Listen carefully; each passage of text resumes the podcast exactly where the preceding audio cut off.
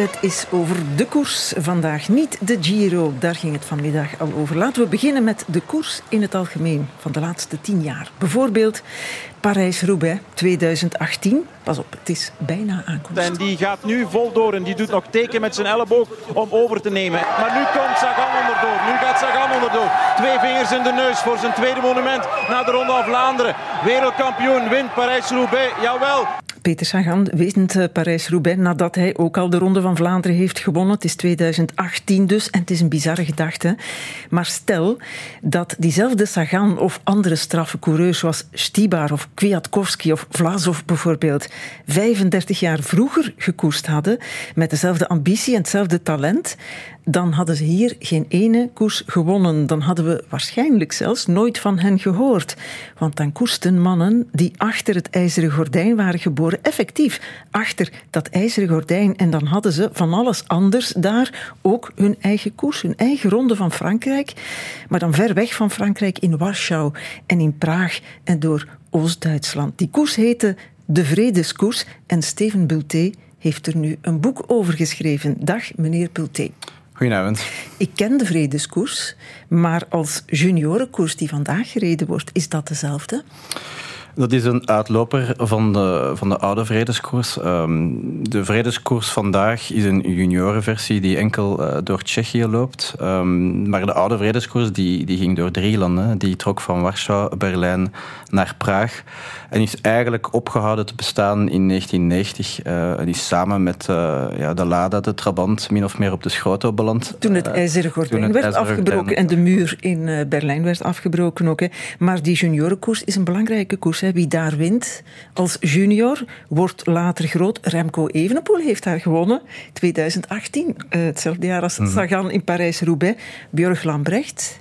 Uh, jaar daarvoor, helaas, heeft hij amper kunnen bewijzen dat hij later groot zou worden. Hij stierf twee jaar later in de Ronde van Polen. Sagan heeft ook in de junioren vredeskoers mm. gewonnen. Ja, klopt. De winnaar van de Giro-rit vandaag, uh, Magnus Cornelissen ook. Uh, ja, winnaar van de vredeskoers in 2011. Het is een garantie ja. op succes. Jij hebt je verdiept in de koers toen het nog een echte ja, niet junioren volwassen mannenkoers was, waar de voorgangers van Sagan en Stibar koersten. Steven Bulté, je bent politicoloog en econoom en wielrennen is een hobby, mag ik dat zo zeggen? Zowel in wielrennen als in economie als in politiek zijn cijfers belangrijk. Hierbij het eerste cijfer. Je bent geboren in 1983. In de koers is dat de tijd van Eddy Plankaart, van Adrie van der Poel, van Claude Criquelion, van Bernard en van Francesco Moser. Oh, ik vergeet Johan Museo en ik vergeet ook Edwig van Hooijdonk. Was jij als klein manneke bezig met die mannen? Absoluut. Uh, ik ben uh, voor koers beginnen interesseren um, ja, 1991, 1992, die periode. En uh, ja, van, van, van thuis uit werden we gedwongen om naar de koers te kijken. Wij gingen naar de Ronde van Vlaanderen kijken op de Poddenstraat. Uh, en wij supporteren er vooral voor Edwig van Nooydonk natuurlijk. Uh, Zeer terecht. Uh, ja, Eddie Bosberg. Je hebt hem zien winnen dan. Ja, klopt. Ja. Inderdaad, ik had het voorspeld zelfs. Maar goed, dat was dan al late jaren 80. Ja. 89, begin, begin jaren 90. Begin jaren 90. Uh, een belangrijke datum, 7 april 1991. Dan wint Van Hooijdonk de Ronde van Vlaanderen. Ik heb dat speciaal mm. voor jou opgezocht. Ja, jij zal dat uit het hoofd weten, want jij stond erop te kijken. Ja, en je had dat voorspeld. En een week later is nog belangrijker, is het Gent-Wevelgem, 10 april 1991. Daar wint geen Van Hooijdonk. Ik weet zelfs niet of die meereed. Dat weet ik ook niet. Allee, stond je daar niet naar te kijken? geen Cipollini, geen Museo, geen Marc Sergeant, dat was toen ook nog een coureur. Wie wint er wel? Wel, uh, Jamaluddin Abduchaparov uh, ja. won. Ja, ja. Ik heb daar klank van. We moeten nu op een 500 meter van de streep zijn. Dat bedriegt natuurlijk. Dat beeld bedriegt natuurlijk. Jelle Nijdam wordt ingelopen. Wordt ingelopen ja. Jelle Nijdam wordt ingelopen. Jelle Nijdam wordt ingelopen. En wie wint hier? Abdou Shaparov. Abdou ja, Shaparov wint Cipollini. voor Cipollini. En Ludwig denk ik, ja. Abdou Shaparov voor Cipollini en Ludwig. Dat zijn de eerste drie. Dat is Mark van Lombeek. Wijlen Mark van Lombeek die de klemtoon anders legt. Die zegt Abdou Shaparov. Dan zullen wij dat ook maar zeggen. Ja. Had jij daar toen ooit al van gehoord? Nee, absoluut niet eigenlijk. En uh, ik weet nog eigenlijk heel goed dat die exotische vogels in het peloton, dat dat eigenlijk een, uh, ja, wel iets bijzonders was. Dus uh, in het verleden bestond ja, een profpeloton uit uh, België, Nederlanders, Fransen. Um, Italianen. Italianen. Af en toe is een Zwitser die, die goed kon skiën en daardoor ook goed uh, de berg kon afrijden met de Col fiets. Een Colombiaan. Colombiaan, inderdaad. Ja. En opeens uh, werd daar eigenlijk een blik renners ja, opengetrokken. Want tegenwoordig is dat ja, normaal, hè? kennen hm. we Oost-Europeanen in de koers. Stibar, die we al vernoemde, Sagan, Vlasov, Kreuziger, Mohoric niet te vergeten, hm. Lutsenko. Maar um, in de jaren tachtig had je die namen effectief niet. Uh, begin jaren negentig valt dat ijzer, valt die muur, gaat dat ijzergordijn weg en krijg je dus ook die namen. En het is mooi om te horen wat er dan plots opduikt. Ja, daar zullen ze toch moeten van profiteren nu. Nu zullen ze toch moeten Olano, Ugrumov, Bergin, die zien dat ook. Die, die uh, vatten moed. Die vatten moed. En we krijgen nu Utshakov naar de finish toe. Sergej Utshakov, ploegmaat van uh, Abdu Shaparov. Intussen is uh, Wilfried Nelis bij ons komen zitten en uh, Abdu, dat kan ook belangrijk zijn. De tijd van Abdu Shaparov. Oeberaap hier in beeld, dat is de invaller voor Brian Holm. Ja, ze moeten nog een beetje oefenen op die mm. naam, want ze zijn ook niet gewend van die uit te spreken. Mark van Lombeek was dat ook weer. Lucian van Impe zat daar ook ergens tussen als co-commentator dan nog. Het ijzeren gordijn is eh, gevallen, ja, hoe zeg je dat, geïmplodeerd. En plots zijn die mannen daar allemaal. Maar die lieten zich wel opmerken in onze koersen, dus die koersten goed. Ja, die koersen, ja, die koersen bijzonder goed. Eigenlijk waren dat uh, amateurrenners, hè, dus uh, achter het ijzeren gordijn um, waren geen profs. Uh, renners in het westen, dat zijn eigenlijk min of meer rijdende reclameborden die door het Franse landschap klieven met een truitje waar ze reclame maken voor videocassettes of koffiemerken of zelfs één keer een, een, Nederlands bordeel, denk ik, dat ooit heeft meegedaan, een ploeg. Um, maar achter het ijzeren gordijn vond men eigenlijk uh, geld verdienen met sport uh, een vulgaire activiteit. Uh, wat niet zo raar is, want in de 19e eeuw was het bij de Engelse upper class ook het geval. dus renners in theorie althans waren amateurs. Zij hadden een job. zij waren soldaat, ze waren politieagent of, of leraar ja, of ja. student. En die konden met onze profkoersen niet meekoersen? Die mochten niet meekoersen. Maar wel met de Olympische Spelen ja. mochten amateurs dan toch wel meedoen. Ja, klopt, ja. Um, kregen minder kans om zich hier te tonen, maar ze waren er wel.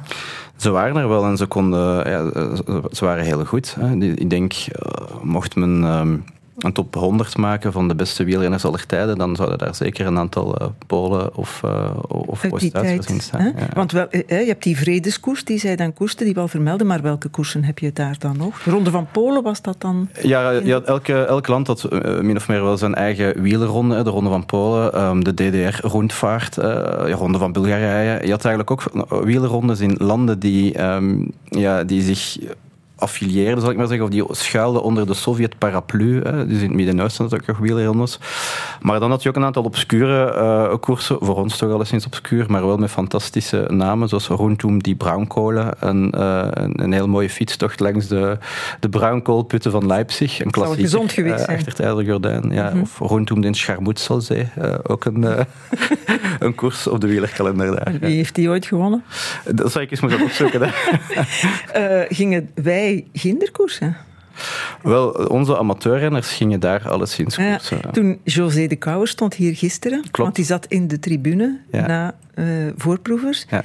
En voorproevers werd aangekondigd, jij werd aangekondigd en de vredeskoers. En José zei, ik heb die ook nog gereden. In 1972, denk ik. Ja, ja ah, dat weet je zelfs uit het hoofd. En ken je nog Belgen die er zijn gaan rijden?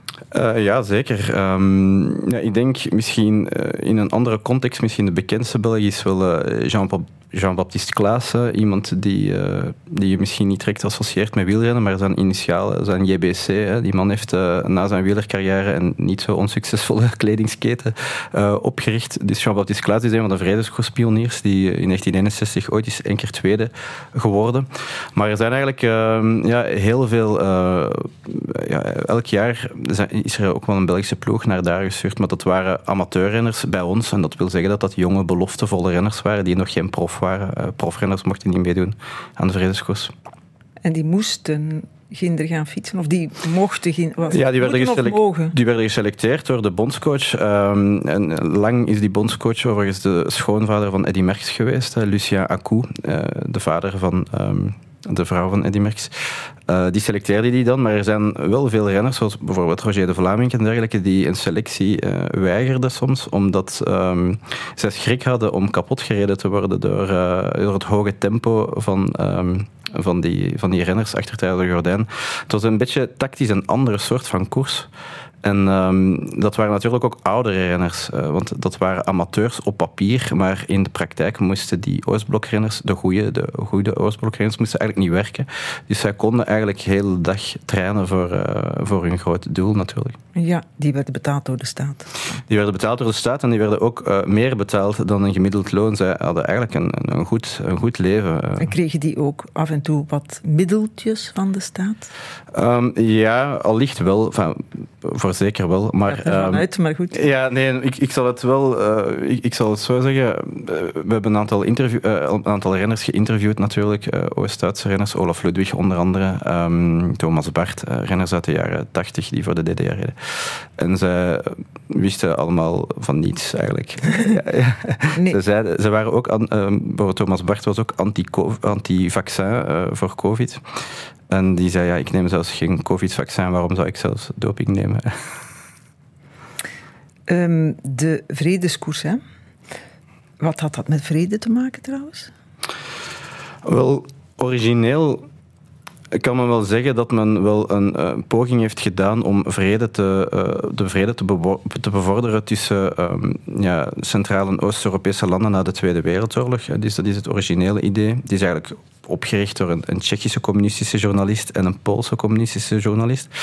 Maar al gauw is die koers een beetje gekaapt wel door uh, ideologie en politiek. En begin jaren 50 heeft de vredeskoers, heeft de koers de naam de vredeskoers gekregen. Um, ook omdat vanaf dan duidelijk werd dat uh, Duitsland uh, niet, dat we geen eengemaakte Duitsland meer zouden hebben op korte termijn. Dat West-Duitsland dat kapitalistisch uh, geïnspireerd is en Oost-Duitsland dat onder de Sovjet-paraplu zou vallen. En dan um, heeft men de naam Vredeskoers bedacht om zich af te zetten tegen de agressieve, imperialistische Amerikanen en vooral West-Duitsers. Ah, ja. De baarlijke duivel in hun ogen was Konrad Adenauer, bondskanselier. Het was echt een statement. Het is een statement, ja. En het is natuurlijk niet nieuw. Ik, ik, kan ook wel de analogie trekken met Vladimir Poetin bijvoorbeeld, die ook spreekt over het pacificeren van Oekraïne. Uh, men gebruikt dat woord om zich af te zetten tegen ja, iemand die men toen als uh, agressor beschouwde. Ja, maar in het Westen had je toch ook fans van dat idee, van die idee. Want uh, bijvoorbeeld het logo van die koers De duif, de vredesduif, ik ken die, ik heb dat nooit geweten, heeft Picasso gemaakt. Klopt, Pablo Picasso. Maar Pablo Picasso was natuurlijk ook uh, ja, iemand met communistische sympathieën, uiteraard. Maar eigenlijk ook na die Tweede Wereldoorlog had je zowel in het Westen als in het Oosten verschillende vredesconferenties en vredesmanifestaties om ervoor te zorgen dat er eigenlijk nooit meer uh, zo'n verschrikking als de Tweede Wereldoorlog zou gebeuren, inderdaad. Mm -hmm. We hebben nu al veel belangrijke en grote namen laten vallen. En de belangrijkste in dit verband hebben we nog niet genoemd. Dat is Marcel Maas. Mm. Dat is de enige Belgische eindwinnaar van de Vredeskoers. Ook een Belg die naar Ginder werd gestuurd in zijn geval. In 1967 heeft hij gewonnen. Je hebt je op hem gefixeerd, misschien gefocust, zal ik zeggen, want je bent hem achterna gaan rijden. Mm. Was dat met het oog op jouw boek? Ja. Ja, dat was zeker met het oog op, eh, op, op mijn boek. Um, ja, ik, ik was gaan grasduinen in de archieven en eigenlijk redelijk laat in het proces ben ik nog eens de erelijst gaan bekijken. En uh, ja, valt, valt dan toch op in 1967 dat daar een, een Belg de grootste wielerronde van, uh, van de communistische wereld heeft gewonnen. Ja, en ook een Belg die we eigenlijk niet, niet kennen, kennen die, die toch ook niet zo belangrijk is bevonden, of die later er misschien niet zoveel meer van terecht heeft gebracht. In elk geval, jij gaat, je schrijft met ijzeren wil, maar helaas ook met te veel overgewicht. Ter ere van de enige Belg die de Vredeskoers won in 1967, Marcel Maas, Vredesduif uh, van Deurle. Steven Bulté, het voornemen om de versie van 1967 achterna te fietsen van de Vredeskoers, is dat niet een klein beetje lachen met de Oostblokkers? Zo van, ik kan dat ook met mijn overgewicht. Poeh, makkie. Uh, ja, het was alleszins grote overmoed om het, uh, om het met veel overgewicht en ook geen, geen enkele trainingskilometer aan te vatten. Nooit de Ronde van Vlaanderen voor amateurs gereden, bijvoorbeeld? Uh, jawel, maar dan, ehm, maar dan met iets meer training in de benen, ja, klopt. Jouw vriendin zegt, ik mag haar citeren, want ze staat in jouw boek, hm. en ik probeer me haar toon in te beelden. Dus jij wil een maand lang fietsen, elke dag de fiets op, een paar duizend kilometer om een onbekende Belg te eren. Klopt. Zo zal het geklonken. Zo zal het. Spot on. Ja. En wat is jouw antwoord? Ja, ik ga dat doen. Ja, klopt. Ja, ja. Maar uh, uh, met, de, met elke vraag die ze stelde, uh, sloeg de twijfel wel meer en meer toe natuurlijk. Ja. Heb je een goede fiets? Ik heb een, uh, we hebben eigenlijk een, een trekkingfiets gebruikt, omdat, uh, omdat we niet zeker waren natuurlijk dat, uh, of, dat, of de wegen wel bestemd waren voor een, een koersfiets. Dus we hebben een trekkingfiets gebruikt. Met, gehuurd? Gehuurd, ja, klopt. Ja. Je veel waarborg moeten betalen? dat viel eigenlijk mee. Ik denk dat het huurbedrijf eigenlijk niet heeft gezien dat mijn stuur tijdens de reis er is afgedonderd. en kun je banden plakken? Toch? Nee, nee, nee, ik kan absoluut geen banden plakken. En daar, daarom heb ik eigenlijk ook een, een goede vriend van mij meegevraagd, Wouter Franse, die, um, die eigenlijk heel wereldwijs is en wel banden kan plakken. En uh, wiens vakantieervaringen eigenlijk uh, spectaculairder zijn uh, dan de mijne, die al de hele wereld heeft gezien. Terwijl ik vooral de pechstrook van Regensburg of Straatsburg heb gezien. En wist die Wouter dat hij mee mocht omdat hij van pas kwam? nee, nee, maar Wouter is ook al een tijdje geïnteresseerd in de is iemand die die ook geïnteresseerd is in sterke verhalen natuurlijk. Okay. Dus die wou zeer graag mee, denk ik. Maar heeft er mij wel voor behoed om verkeerd te rijden. Denk ik. We moeten Marcel Maas nog mm. googelen. Hè? Want wat vind je daarover als je hem googelt? Als je hem gaat opzoeken, ook niet zoveel. Nee. Als we niet eens weten dat hij ooit de vredeskoers heeft gewonnen. Nee, ik denk uh, dat daar inderdaad niet zoveel van bekend is. Hij, komt, hij heeft nogthans een, een familienaam die wel uh, weer veel weerklank heeft. Uh, Maas, uh, Romein Maas bijvoorbeeld. Het zijn mensen die eigenlijk in de jaren 30 de Ronde van Frankrijk hebben gewonnen, maar hij is daar geen familie van. Dus, nee. Je hebt dat wel opgezocht. Klopt. En dat was dan een beetje ontgoochelend dat hij ja, zo weinig voorgeschiedenis had. Klopt, ja. En ik had ook deze kantinetest gedaan uh, bij mijn plaatselijke voetbalploeg, de Remy Boys, waar, um, waar eigenlijk ook niemand Marcel Maas bleek te kennen. En mensen kennen Lucien van Impe of Eddie Merckx, uh, maar Marcel Maas kende haast niemand, behalve misschien Michel Wuits en uh, José de Kouwer inderdaad. Maar hij moet goed genoeg geweest zijn om op een bepaald moment naar de vredeskoers gestuurd te worden. Mm. Is hij een alleswinnaar daarvoor? Nee, men heeft hem eigenlijk moeten duwen echt naar de vredeskoers. Want uh, hij werd geselecteerd omdat hij een aantal uh, ja, belangrijke amateurwedstrijden uh, had gewonnen. Maar het was iemand die heel bescheiden is als ik afga op de verhalen die zijn familieleden ook tegen, tegen mij hebben verteld, aan mij hebben verteld. Um, Lucien Acou, dus de schoonvader van Eddie Merckx, waar ik daar, daar net over sprak, had hem geselecteerd, maar hij pruttelde nogal sterk tegen. Hij zei, ja, maar ik ben eigenlijk niet zo goed. Ik heb maar uh, een paar koersen gewonnen. Ik ben maar een patattencoureur, is een quote die, uh, die uh, van hem komt. Dus men heeft hem echt naar de start in Warschau moeten, moeten duwen. Hij was ook absoluut geen favoriet of zo. Hij kreeg geen aandacht in de, in de Vlaamse kranten. Er was eigenlijk een andere renner, Wilfried David, die de grote topfavoriet was ja, voor België. Maar hij was ook niet van het type afhaker of ziekte dan, want hij heeft uitgereden en hoe. Swat, hè, je vertrekt in zijn spoor 55 jaar nadat hij mm. vertrokken is. Je kiest een gekke datum uit, vind ik. Het is niet lang geleden, 6 mei 2022. Mm. Ja. Is dat een goed moment? Want Poetin is drie maanden eerder Oekraïne binnengevallen. Jullie gaan naar Polen. Klopt, um, inderdaad. Dat was een, een berekend risico. Um, het was toen nog niet zo duidelijk dat Poetin vast zou komen te zitten natuurlijk. nee, maar de vluchtelingen waren toch al op weg, en vooral naar Polen toch? Ja, ja klopt. op de trein en in, het station van Warschau was, het eigenlijk, ja, was er veel drukte door, door Oekraïnse vluchtelingen die, die op doorreis waren. Ja, absoluut, zeker wel.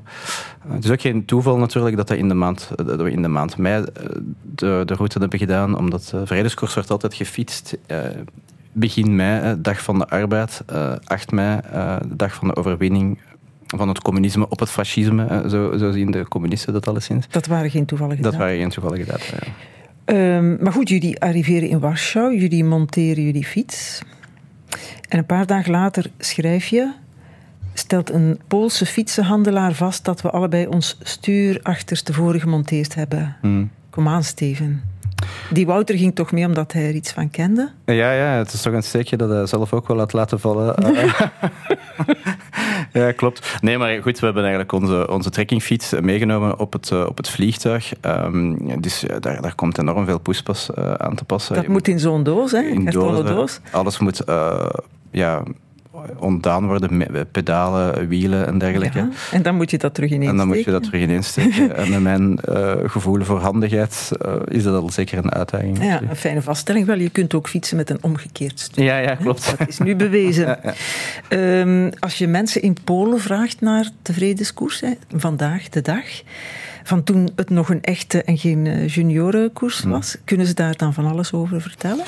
Wel, in Polen uh, relatief weinig, uh, maar in Oost-Duitsland wel. Um, dus in Oost-Duitsland, we reden eigenlijk met een de gele leiderstrui, een replica van de gele leiderstrui van de Vredeskoers, waar, zoals je zei, eigenlijk de Vredesduif uh, opge, opgeplakt staat. En in Duitsland had je wel oudere mensen die zeiden, die, die riepen naar ons teven, teven, teven.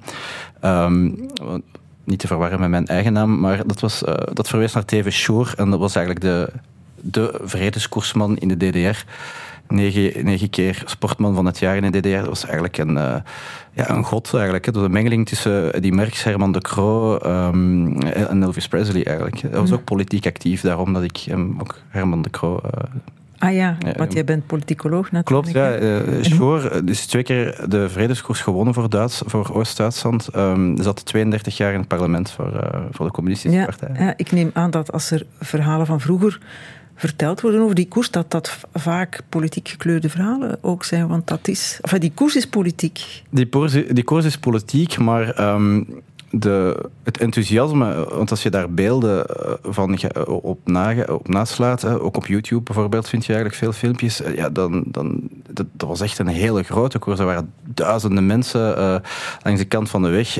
Die, koers eindigde telkens in een, in een sportstadion waar 70, 80.000 mensen zaten.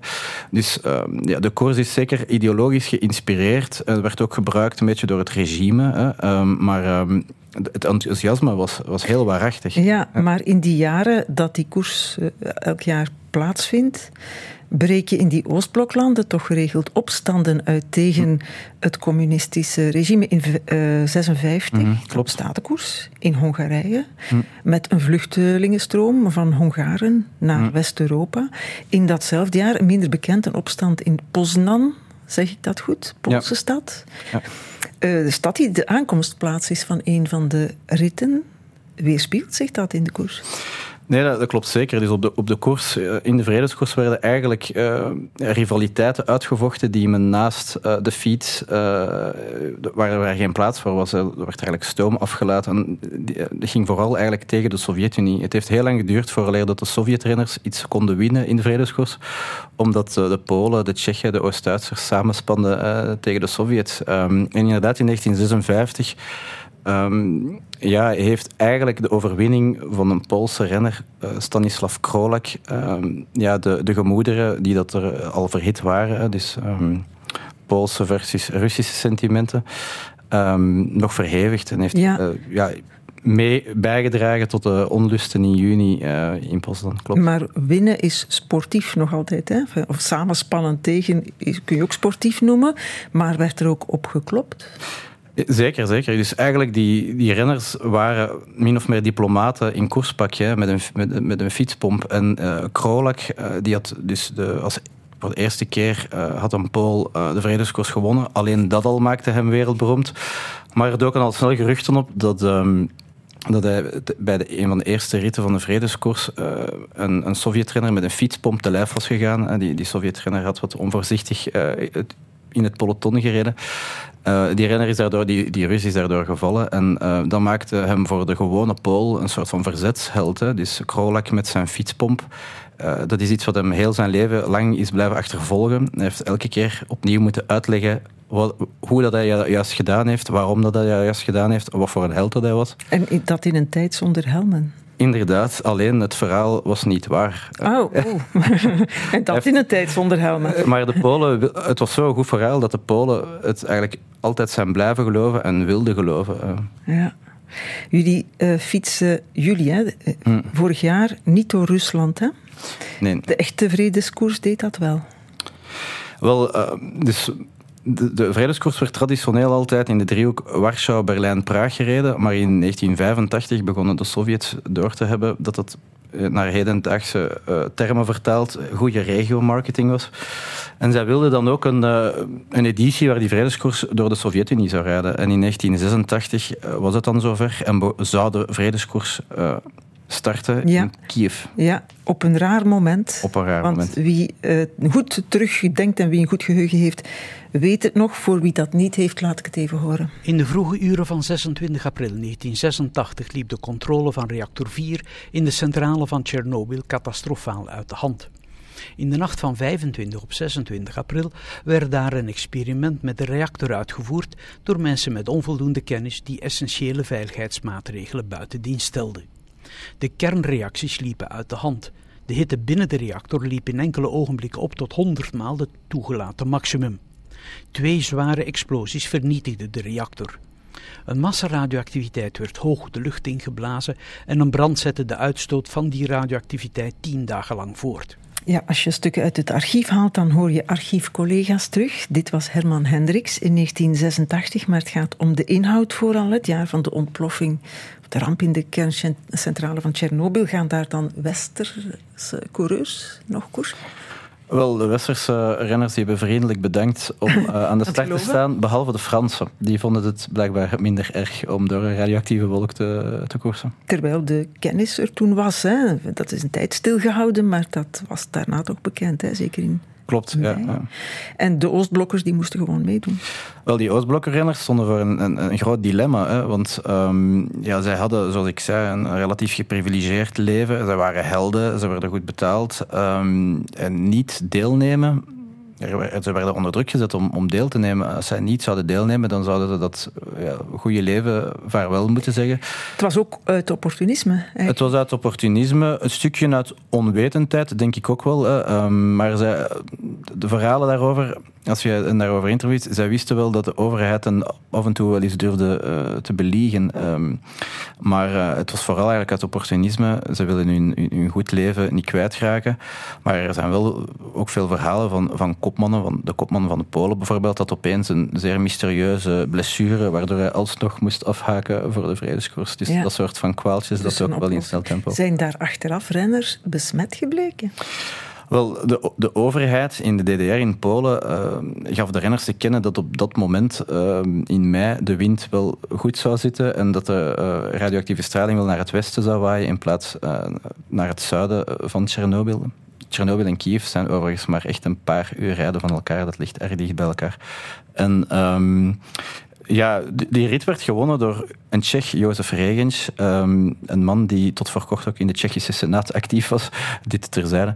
Um, maar die uh, ja, uiteindelijk op latere leeftijd, latere leeftijd nierkanker heeft gekregen. En die dat nog altijd wijt aan zijn deelname uh, aan de vredeskoers. Ja.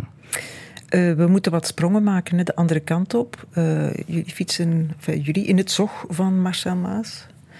Uh, Duitsland, voormalige Oost-Duitsland binnen, daar heb je die ene blonde god, hè, die ja, wordt. En dan moet je nog in Praag aankomen, natuurlijk, het eindpunt van de vredeskoers. Ook een schoolvoorbeeld van vervlechting van koers en politiek. Wegens dit. In 1968 wordt Novotny als president opgevolgd door Ludwig Svoboda, een oorlogsheld, maar geen lid van de communistische partij. Samen met Dubček staat Svoboda aan de leiding van het gewaagde experiment De Praagse Lente. Het land wordt opengeworpen voor westerse bezoekers. De perscensuur wordt opgeheven. De democratie herwint veel van haar rechten. Het uh, komt uit het tv-archief. Ik denk dat het Martin Tange is, mm. maar ik weet het niet zeker. Over 1968, het jaar na de winst van Marcel Maas. Ja, klopt. Uh, Tsjechoslowakije, Praagse lente, de opstand van mensen met de steun van hun overheid hè, tegen mm. Moskou dat gewoon eh, het terugslaat en de opstand wordt in de kiem gesmoord, maar heeft ook dat weerslag op de koers? Kan niet anders.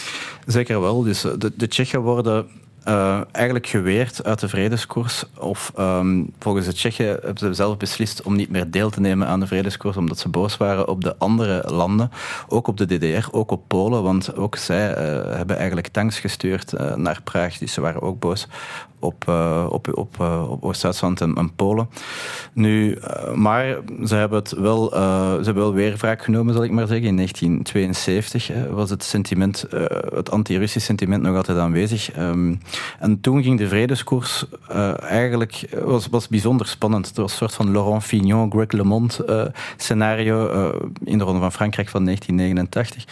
Dus um, Mostovik, een Tsjechische renner, en, een Nebulin, een Sovjet-renner, zij sprongen vier keer haasje over in, uh, in een aantal dagen tijd. Dus het was bijzonder spannend wie die, wie die vredeskoers zou winnen. In de laatste rit uh, stond Mostovek vijf seconden voor op Nebulin. En bij een tussensprint um, nam de Sovjet-renner eigenlijk een aantal seconden terug. Dus hij was nog maar, had nog maar twee seconden voorsprong, uh, Mostovek. Um, hij was relatief ontgoocheld dan. En dan is hij aan de cognac gegaan um, om zich wat moed uh, in te schenken net voor, uh, net voor de, de eindspurt, eindspurt. En hij heeft dan ook wel wat hulp gekregen van een Tsjechische ploegmaat die zijn Sovjet-rivaal gewoon ja, tegen de grond heeft gekwakt, waardoor Mostovik uiteindelijk de vredesduif kon oplaten. De winnaar van de vredesduif die had het voorrecht om een mand met duiven de lucht in te gooien, omhoog. Uiteraard. Gelukkig moest hij die niet mee naar huis nemen, zo'n mand met duiven. Nee, Hoe is het met jullie als jullie in Praag aankomen? Wel, we waren uh, bijzonder uh, moe wel. En um, ja, mijn reisgezel Wouter Frans had, een, uh, had eigenlijk een, een stek haché een aantal dagen daarvoor gegeten met een eigen karakter. Um, het is een heel slecht bevallen en heeft eigenlijk ook een hele dag plat gelegen, maar heeft dan toch nog die laatste rit van, van 120 kilometer overleefd. Ja, dat zijn de echte coureurs. Terugkomend op Marcel Maas, toch nog even, want om hem is het allemaal te doen. Hè. Het is Praag, waar we net waren, uh, in 1967, dat Marcel Maas op het eindpodium mag. En hij wordt geïnterviewd. Marcel Maas, welk gevoel geeft dat nu als, ik zou zeggen, onbekende hier in dat vreemde land te komen winnen? Ja, uh, gevoel. Ik ben natuurlijk vrij content dat we dat gewonnen hebben. Als eerste bel en een gelukkig gevoel.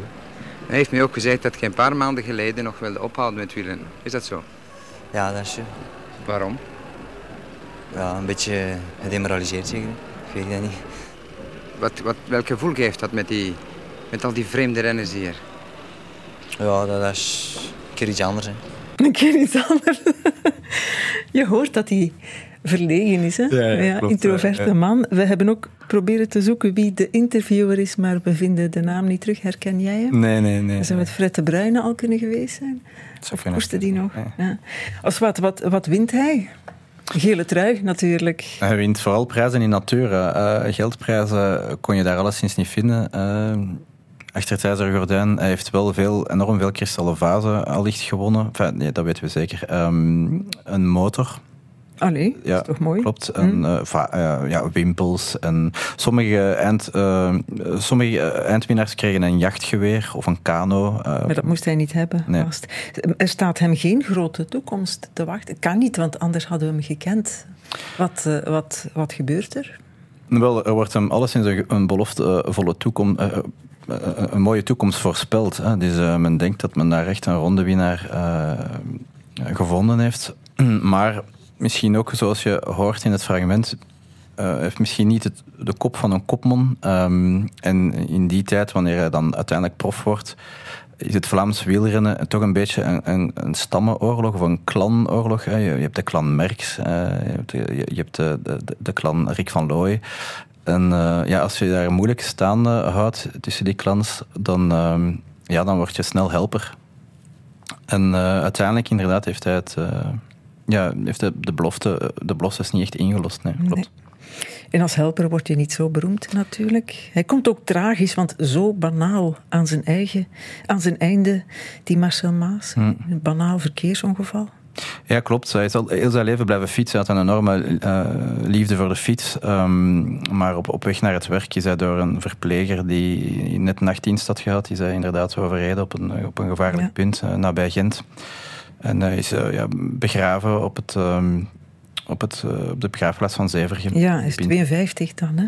Jouw einde is mooi. Ik bedoel het einde van jouw boek. Ah, okay. Jij gaat naar Zevergem. ja, klopt. Ik kwam daar toch zeker eens opzoeken. Het heeft een tijdje geduurd eer ik zijn, um, zijn begraafplaats vond. En uh, ja, ik heb uh, aan zijn steen, toen ik zijn steen dan vond, heb ik een, uh, ja, een, een, beetje kapotte energiereep die ik heel de tijd bij mij had op reis. En een krantenartikel waar, uit die tijd, dus waar zijn zegen wordt aangekondigd op zijn begraafplaats uh, gelegd. Ik vond dat wel een, een, mooie geste. Waarschijnlijk is het al ondertussen door een gemeentewerker weggehaald. Zou zeker kunnen. Je moet eens teruggaan. Hè? Ja, klopt. Een krantenartikel uit Neues Duitsland. Uit Neues ja. 26 mei 1967 in een plastic mapje. Ja. Want tegen de regen, misschien ligt het er wel nog uh, in de hoop dat toevallige passanten het lezen en beseffen. Hè? Want de kop is Marcel Maas, eindwinnaar in jubileumversie Vredeskoers. Dat boek Vredeskoers, De Ronde van de Witte Duif, is uh, fijn om te lezen. Uitgegeven bij Erzberg. Steven Bulté, erg bedankt. Dank je wel.